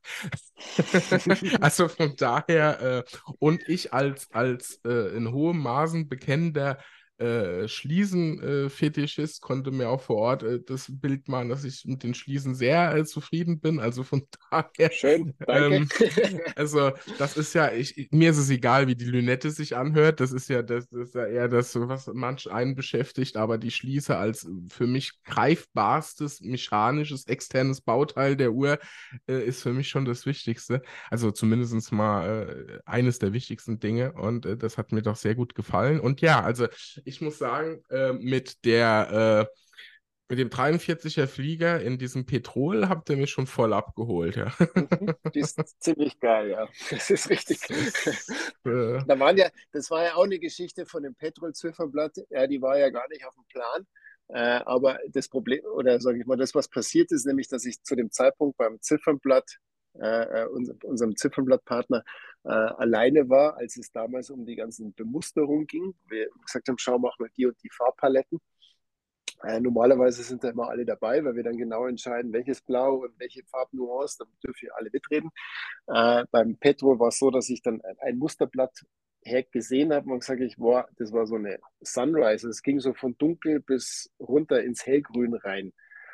Äh, und dann habe ich gesagt, das ist geil, was ist denn das? Und dann hat er gesagt, ja, ja, bla bla bla. Und dann habe ich ihn mit der Spitze auf das Grüne gesagt, schau, ich hätte genau hier die Stelle, das Grün hätte ich gern, machst du bitte schon auch noch ein Blatt. Und dann haben sie mich schon alle geschimpft, dass ich das alleine entschieden habe. Und dann haben sie die Muster gesehen und haben alle gesagt, oh geil, das machen wir. es passt halt auch zu dem Edelstahl, ne? Brutal gut. Ja, ne? ja es ist schon sehr, sehr schön geworden. Das muss man schon sagen. Habe ich, ja. hab ich glaube ich, schon mal gesagt, als wir, als wir vorbereitend zu der Folge gesprochen haben, erinnert mich total an Formel 1 Petronas. Ähm, ja, kann... jetzt wo du es sagst, kann schon sein. Hab ich, ist mir so, ich bin, ich schaue Formel 1 schon lange nicht mehr. Äh, seitdem sie den Auspuff-Sound verändert haben, schaue ich es nicht mehr. äh, nee, äh, äh, aber ja, hast du in einer gewissen Weise recht, ja. Ja, das ist so diese Vielleicht ganz. Heißt deswegen auch Petrol, weil das war irgendwie so klar, wo wir gesagt haben, wie nennen wir denn die Farbe? Grün ist ja jetzt langweilig und blau ist es ja auch irgendwie nicht. Und alle so Petrol. Okay, geil, super, mach mal. Das war, ging relativ schnell. Ja, es, ist, es erinnert mich wirklich äh, sehr dran. Äh, musste mal im, Nach, äh, im Nachgang mal googeln, Formel 1 Petronas. Ich glaube, äh, so von Mhm. 2010 oder so müsste das gewesen sein, wo diese Autos alle so, äh, ja, doch eine sehr, sehr, ich meine, klar, da hast du noch einen Silberpfeil als Mercedes und dann die Mhm. Farbe und da sind wir hier bei Edelstahl und der Farbe, ja, ne, also, äh, Ja. ne, genau, ja. AMG Petronas, nee. Sehr schön. Also für alle da draußen, die auf Formel 1 stehen, hätten wir jetzt auch eine Uhr gefunden. Muss nicht immer Porsche Design sein oder Co. Ne? Genau. Genau, nee, bestens. Ja, super. Nee, also ich glaube, sehr, sehr spannend. Äh, Ich, also ich zumindest merke schon, wir können uns wahrscheinlich eh Stunden unterhalten. Ziemlich Ähm, sicher, ja. das heißt, ähm, ja, die, die zweite Folge, die über, wo wir doch mal noch tiefer in die Uhren und die ganzen Storys drumherum, du hast das eine oder andere ja auch schon angesprochen, da gibt es echt viel zu erzählen, äh, packen wir eine zweite Folge und ich hoffe, wir konnten euch heute mal inspirieren, äh, wie ich so häufig sage, mal abseits des üblichen großen Mainstreams zu gucken und äh, sich mal allein durch das, die Leidenschaft und die Geschichte, die dahinter steckt, auch mal für vielleicht eine ganz andere Marke zu begeistern. Und äh, schaut auf jeden Fall mal auf der Website vorbei. Bin gespannt auf euer Feedback und was uns dann so in der zweiten Folge erwartet. Ja, dir Lieber Job, auf jeden Fall sehr, sehr viel Dank. Äh, sehr, sehr viel Dank. Ja, es geht schon los, siehst du? Wir sind mindestens eine Minute über meiner, äh, über meiner Konzentrationsphase hinweg. Ähm, also vielen lieben Dank dir äh, für deine Zeit und auch die, das, das, das ja sehr lustige, glaube ich, äh, und kurzweilige Gespräch und die Einblicke, die du uns in die Fortis, aber auch in dein äh, ja, Leben sozusagen gegeben hast. Und äh, bin, äh, bin gespannt, was von euch noch äh, kommt und auch freue mich auf äh, die ein oder andere weitere Folge sehr gern. Genau. Ja, dir auch herzlichen Dank, war wieder, war wieder spaßig. Äh, sehr schöne Teile meinem Job. Und äh, wie gesagt, freut sich auf die nächste Folge und bleibt dran und äh, schaut auf unsere Homepage und YouTube. Ne? Absolut, ja. Dann bleibt, äh, bleibt da draußen urig und habt viel Spaß, wo auch immer ihr diese Podcast-Folge gerade hört. Und ähm, ja, auf jeden Fall immer wieder reinhören. Bis denn. Ciao, ciao. ciao, ciao.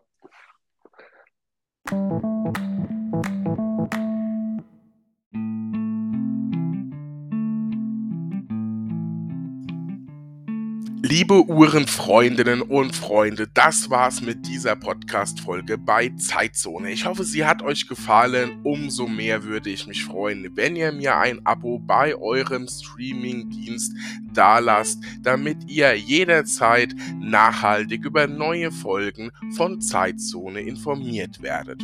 Und wer nachhaltig extra klasse Uhren, Armbänder und Accessoires wie Kartnick-Trees, Zigarrenbohrer, Schlüsselanhänger und vieles, vieles mehr. Alles, was das Lederherz begehrt, wirklich aus feinsten Lederarten haben möchte, ist bei meinem Partner Lederteak genau richtig. Alles, was ihr bestellt, ist 100% handgefertigt in Deutschland. Das Leder ist Biokreis zertifiziert und jegliche Sonderanfertigung nach eurem Geschmack sind möglich, egal welches Uhrenarmband oder sogar Uhrenständer, alles werdet ihr dort finden. Ich selbst nutze einiges davon, also schaut gern mal auf meinem Instagram-Kanal vorbei. Ja, mehr dazu findet ihr natürlich in der Beschreibung dieser Podcast-Folge und direkt auf der Website bei lederteak.de. Ich freue mich natürlich, wenn ihr dort fündig werdet, dann gebt dort gern mal laut, dass ihr von mir von Zeitzone kommt. Vielen Dank. Ciao, ciao. Euer Daniel.